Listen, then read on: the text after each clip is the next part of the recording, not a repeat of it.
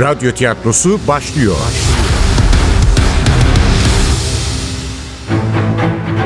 Kayıp Tanrılar Ülkesi 3. Bölüm. Eser Ahmet Ümit. Radyoya uyarlayan Safiye Kılıç. Seslendirenler. Anlatan Bora Sivri. Başkomiser Yıldız Nur Saçbüker Otan Tobias Murat Aydın Pilar İrem Alnıaçık Efektör Cengiz Saral Ses Teknisyeni Tuğba Zapçı Yönetmen Aziz Acar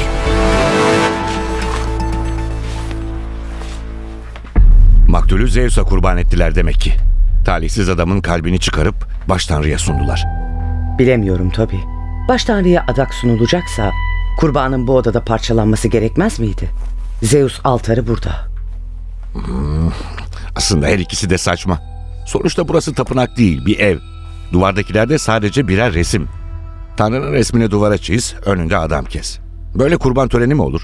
İşi hakkıyla yapacaksan kurbanı altlarda kesmen gerekir. Anlattığına göre bu da yeterli olmayacaktır. Onu ateşte yakmak zorundasın. Öyle değil mi şef? O zaman içerideki kurbanın kalbinin ateşe atılması gerekirdi.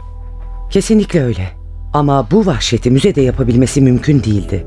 O zaman kendi kafasında bir tapınak yarattı. Anlaşılan kurbanın çizimleri de onun hayal dünyasını bir hayli kışkırtmış. Öyle ya da böyle. Karşımızda fantazi sahibi bir manyak var. Bizim resim diye gördüğümüzü sunak zanneden bir psikopat. Daha beteri insan kesmekten çekinmeyen bir cani. Hem de son derece becerikli. Bu kadar korkunç bir suç işleyip etrafı dağıtmayacak kadar da titiz. Bu defa zorlu bir katille karşı karşıyayız Toby. Ortalığın temiz olması benim de kafamı karıştırdı. Maktulün katiline hiç direnmemiş olması da manidar. Belki de gönüllü olarak kurban oldu bu Cemal. İkisi de antik Yunan dinine bağlıydılar. Belki de maktul hayatının anlamını baş tanrıya kurban etmekte bulmuştu. Kendisi gibi düşünen biriyle karşılaştı. Hatta katili kendisi ikna etti. Öyle değil mi şef? Kurbanın yüzünde en küçük bir korku işareti bile yoktu. Ne kavga olmuş ne karşı koyma. Bilgisayar masasının önündeki sandalye bile devrilmemişti. Bütün o düzenekler falan aklını karıştırmıyor mu? Neden bu cinayeti katille kurban birlikte organize etmiş olmasınlar? İnsanlık çığırından çıkmış durumda. Sıradan bir şekilde yaşayıp sıradan bir şekilde ölmek yerine böyle korkunç bir fanteziyi denemek istemiş olabilirler. Mümkündü elbette. Yıllar önce Rothenburg civarında sapığın biri yemek için insan arıyorum diye ilan vererek gönüllü bir kurban bulmamış mıydı? Ve kurban bile bile katiliyle buluşmuş, ona büyük bir istekle hatta belki zevkle kendi etini sunmamış mıydı? Kurbanını parça parça yiyen katil sonunda onu tümüyle öldürerek bir kancanın ucunda sallandırmamış mıydı? İnsan denen mahlukun kötülük yapma konusunda sonsuz bir yaratıcılığa sahip olduğunu deneyimleriyle öğrenmişti Yıldız. Söylediklerin olmayacak işler değil. Elbette bu da bir varsayım. Ancak sadece bir varsayım. Otopsi sonuçlarını bekleyelim. Telefonundaki kişileri kontrol edelim. Şu Alex'e Peter kim onları öğrenelim. Belki dediğin gibi bir olayla karşılaşırız. Ama şimdilik kurbanın kendi rızası dışında öldürüldüğünü kabul etmeliyiz. Hunharca öldürülmüş bir adamı ortalıkta kanıt, ipucu yokken lekelemeyelim. Bu büyük bir haksızlık olur. Tobias'tan itiraz gelmeyince bakışları kütüphanenin yanındaki kapıya kaydı. Ben şu odaya bakayım, sen de kitapları karıştır. Belki dişe dokunur bir şey bulabiliriz. Belki arkeoloji, resim ve bilgisayar dışında başka ilgi alanlarında keşfederiz maktulü. Hiç şaşırmam. İçerideki bahtsız çok yönlü biriymiş.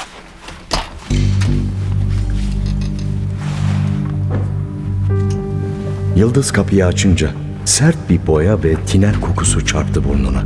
Yine de az önceki cinayet mahalliyle kıyaslandığında daha katlanılabilir bir kokuydu bu. Hatta yoğunluğu daha az olsa severdi bu kokuyu. El yordamıyla duvardaki elektrik düğmesini bulup bastı. Ve bir resim atölyesi çıktı karşısına. Demek Cemal burada çalışıyordu. Az önceki büyük odanın ikizi gibiydi atölye.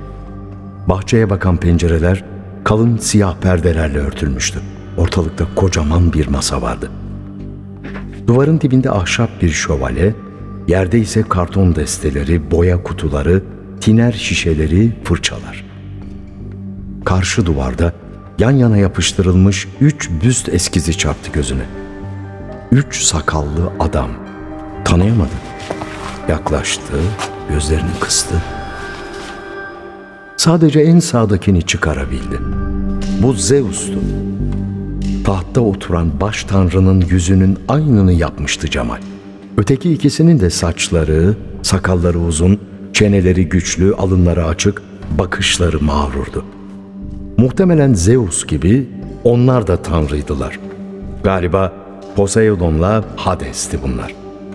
Zeus'un kudretli iki abi. Yine de emin olmak zordu. Yandaki duvara geçti. Burası olduğu gibi eskizlerle kaplıydı. Yaklaştı, dikkatle incelemeye başladı. Koridordaki fotoğraflar model alınarak yapılmış çizimlerdi. Evet, birebir Zeus altarının duvarlarını süsleyen kabartmaların eskizleriydi bunlar. Henüz boyanmamışlardı fakat çok güzel çizilmişlerdi. Bir hikayesi de vardı eskizleri yapılan bu heykellerin. Hatırlamaya çalıştı Yıldız. Bir savaşı anlatıyorlardı ama neydi o? Tanrılar başka tanrılarla savaşıyorlardı galiba. Yoksa tanrılarla titanlar mıydı? Emin olamıyordu. Öylece bakınırken gördü masanın üzerindeki fotoğrafları. Az önce koridorda karşılaştıkları fotoğrafların daha büyük kareleriydi. Altarın orijinalinde olduğu gibi heykellerin başları, kolları, ayakları eksikti. Yeniden duvardaki çizimlere çevirdi bakışlarını. Evet, ressam duvardaki resimleri çizerken tamamlamıştı eksik parçaları. Tuhaf bir memnuniyet duydu Yıldız. Heykel de olsa eksik bedenler rahatsız etmişti onu. Müzeleri gezerken de öyleydi.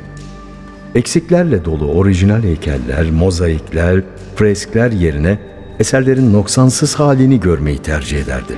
O yüzden kabartmaların olduğu gibi sergilendiği eskizleri resimli bir roman okuyormuş gibi merakla izlemeye koyuluyordu.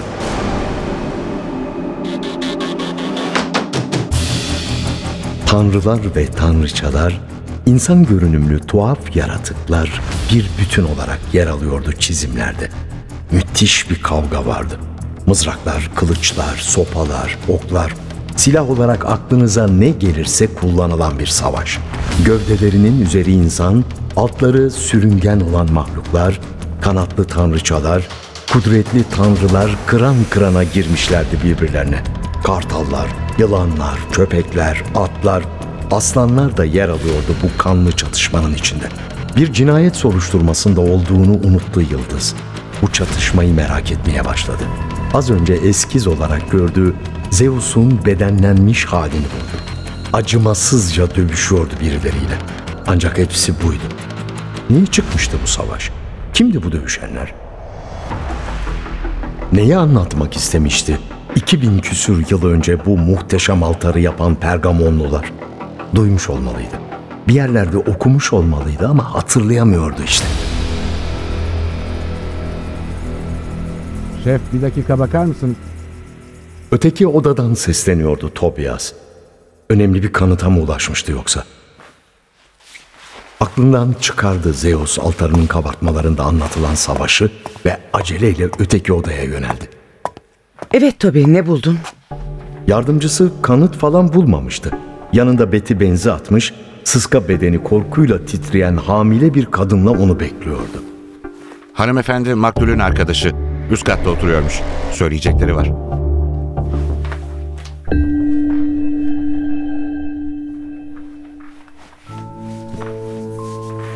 El yapımı ahşap bir avizeden yayılan bal rengi ışıkla aydınlanıyordu ikinci kattaki evin küçük salonu. Hamile kadın başkomiser Yıldız'ın oturttuğu ucuz koltuğa öylece yığılıp kalmıştı. İnce bedeni hala belli belirsiz titriyordu. Sessizce akan gözyaşlarını artık silmekten vazgeçmişti. Kızarmış yanaklarını geçerek çenesinden boynuna akan damlalara aldırmıyordu. Parti yapıyor zannettim. Eğlenceli bir insandı Cemo. Apartmandaki herkesi çağırırdı. Dost canlısıydı. müziği duyunca yine parti var zannettim. Ama hep aynı şarkı çalıyordu. Hem de çok yüksek sesle. Cemo asla böyle saygısızlıklar yapmazdı. Kadın berbat bir aksanla konuşuyordu Almancayı. Adım Pilar. Gençti, çok gençti. Rengarenk kır çiçekleriyle süslü bir hamile elbisesi vardı üzerinde. Kıvırcık saçlarını at kuyruğu yapıp başının arkasında toplamıştı. İncecik bedeniyle karnındaki o bebeği nasıl taşıyor diye düşünmüştü onu gördüğünde Yıldız. Evet, polisi arayan komşuydu Pilar. Bir terslik vardı. Kapısına gittim. Sadece müzik sesi geliyordu içeriden. Ne konuşma, ne bağırma, ne şarkıya eşlik eden biri. Kapıyı çaldım, açılmadı. Meğerse açıkmış, içince Kadını kendi haline bıraktı Yıldız. Oturduğu koltuktan kalktı. Balkon penceresini açtı. İçeri mis gibi ıhlamur kokusu doldu. Derin derin içine çekti temiz havayı. O anda duydu kanat sesini. Hayır, yarasa ya da baykuş değil, güçlü kanatları olan bir kuştu bu. Ardından bir çığlık yükseldi gökyüzünde.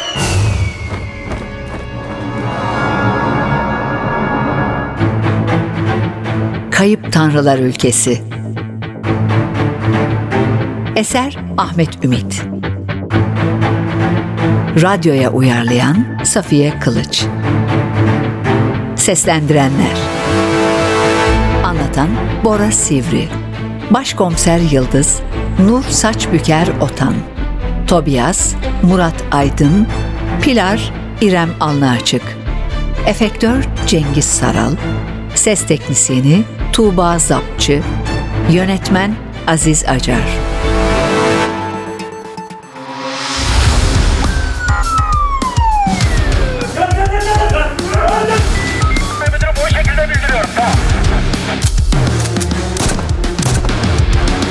Radyo tiyatrosu sona erdi.